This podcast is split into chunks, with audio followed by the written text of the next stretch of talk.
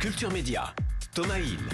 Alors Eric Reinhardt, revenons d'abord sur ce prix Goncourt hein, décerné euh, avant-hier. Moi j'avais personnellement misé sur votre neuvième roman, euh, Sarah, Suzanne et Ça, l'écrivain. c'est gentil. Je l'ai dit à cette antenne, hein, vous en êtes tous vrai. témoins, ça m'a valu quelques colibets sur mon intuition légendaire.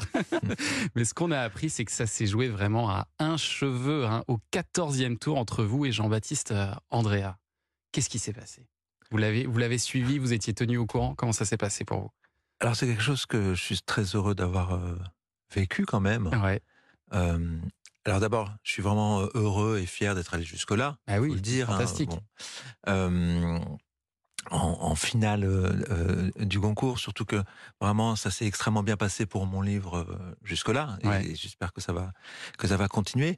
Non, vraiment, on était dans le dans le bureau d'Antoine Gallimard, chez Gallimard, euh, l'équipe, le téléphone posé sur la table basse, et on attendait euh, le Verdict. message. Voilà Ah oui.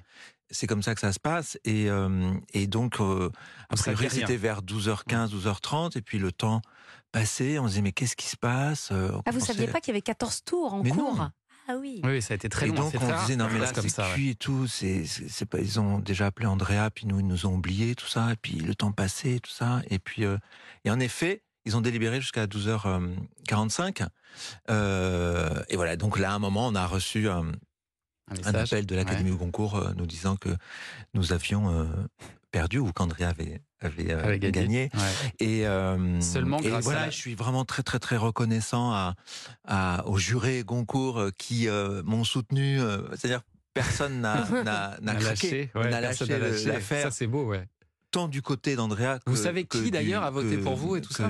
que du mien. Oui, maintenant vaguement, je je, sais, on m'a Parce que ça s'est joué euh, juste grâce à la voix compte double, en fait, du président Didier Decoing. Voilà, exactement. c'est Voilà, le règlement du concours, c'est-à-dire qu'au 14e tour, eh bien, c'est euh, Didier de Coin qui, euh, qui, enfin, le président du jury, qui fait jouer sa, sa double voix, et visiblement, il avait une préférence pour euh, le livre Ouais. d'Andrea. Bon, vous lui en Bon, voulez pas, j'imagine. hein. Non, non, non, pas du tout. Chacun ses goûts. Peut-être que la, la fois d'après, C'est ça. Eh ben, ça sera votre invité fois- inconnu tout à l'heure. Invité il, surprise. il, euh, il, euh, il, il fera prochaine- tout pour que j'ai Bah oui. le concours. voilà. Eh, Mais ça fait longtemps en plus qu'on dit que vous êtes un auteur goncourable. C'était la troisième fois C'est ça. qu'un de mes livres participait euh, au concours, enfin, a été sélectionné euh, dans le- pour le concours. Et Est-ce que vous misez sur le Goncourt des lycéens maintenant? Ça, je sais pas, c'est complètement euh, imprévisible. Ouais. Et On verra on bien. verra bien. Bon, la bonne nouvelle, c'est que je vous remets officiellement ce matin le prix Culture Média 2023 Bravo. à l'unanimité des votes du jury.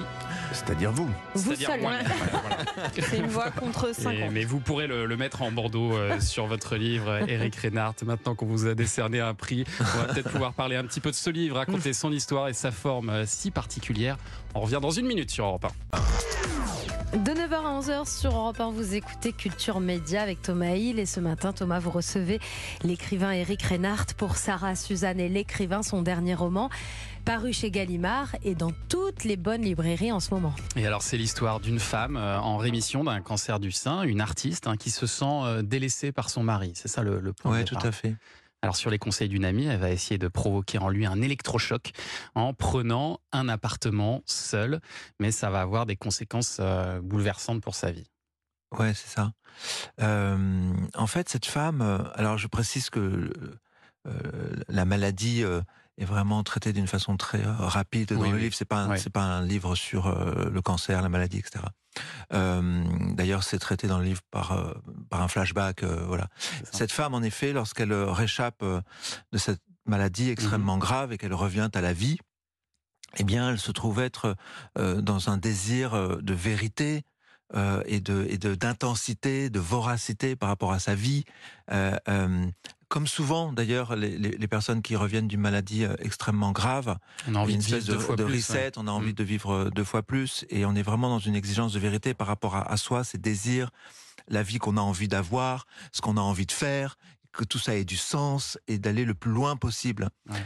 Et elle sent cette femme que son mari n'est pas avec elle, n'est pas vraiment en osmose dans, dans ce désir-là qu'elle éprouve très profondément euh, euh, en elle. Ils vivent dans la même maison, mais l'un à côté de l'autre. Ouais. Et elle en souffre. Elle, dans le fond, elle considère que euh, son, son, sa vie amoureuse et conjugale est devenue une sorte de, de mensonge, de, de doux mensonge, parce que tout se passe bien.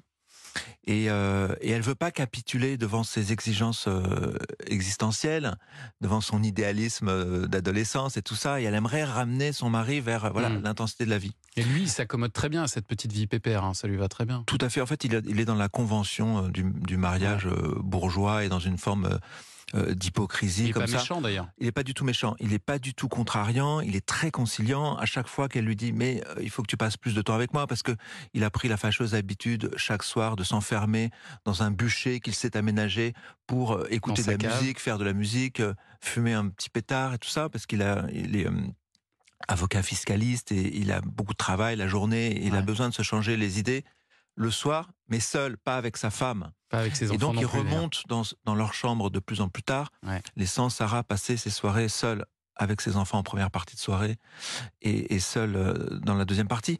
Et, euh, et donc, elle lui en parle souvent. Et, et lui, euh, il lui dit, mais tu as raison, Mm. euh, pardon, je suis désolé, mais c'est dur en ce moment, etc., au, au boulot. je vais Mais je vais, changer. je vais changer, je vais faire un effort.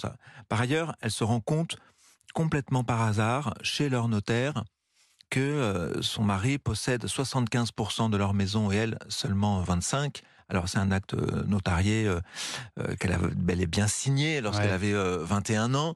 Elle l'avait un peu oublié et surtout, elle pensait que ça s'était rectifié Mm. avec les 21 ans qui s'étaient passés, puisqu'ils sont mariés depuis 21 ans Et elle, elle paye elle- tout le quotidien. elle paye tout Ouais. le quotidien. En fait, pour ne pas avoir à faire de compte d'apothicaire, son mari, euh, là, à un moment, convaincu que pour plus de commodité, eh bien, euh, elle paierait tout ce qui relève de la vie quotidienne, Ouais. donc tout ce qui est périssable et momentané, c'est-à-dire euh, la nourriture, l'entretien de la maison, les vêtements, euh, lui, les, maison, trains, le- les voyages, les vacances, etc., le fuel Ouais. pour la chaudière, l'électricité, voilà, vous m'avez compris, et le mari, dans ce qui est plutôt patrimonial, la maison, etc. Euh, Quand elle découvre ça, ça lui plaît pas du tout. Et donc, elle va lui dire là, il faut qu'on change, il faut qu'on rétablisse les comptes et qu'on se mette à 50-50. et il lui dit oui, oui, tu as raison, je vais aller euh, voir le notaire. Ouais. Et puis il ne va pas voir le notaire. Et donc elle le relance. voilà.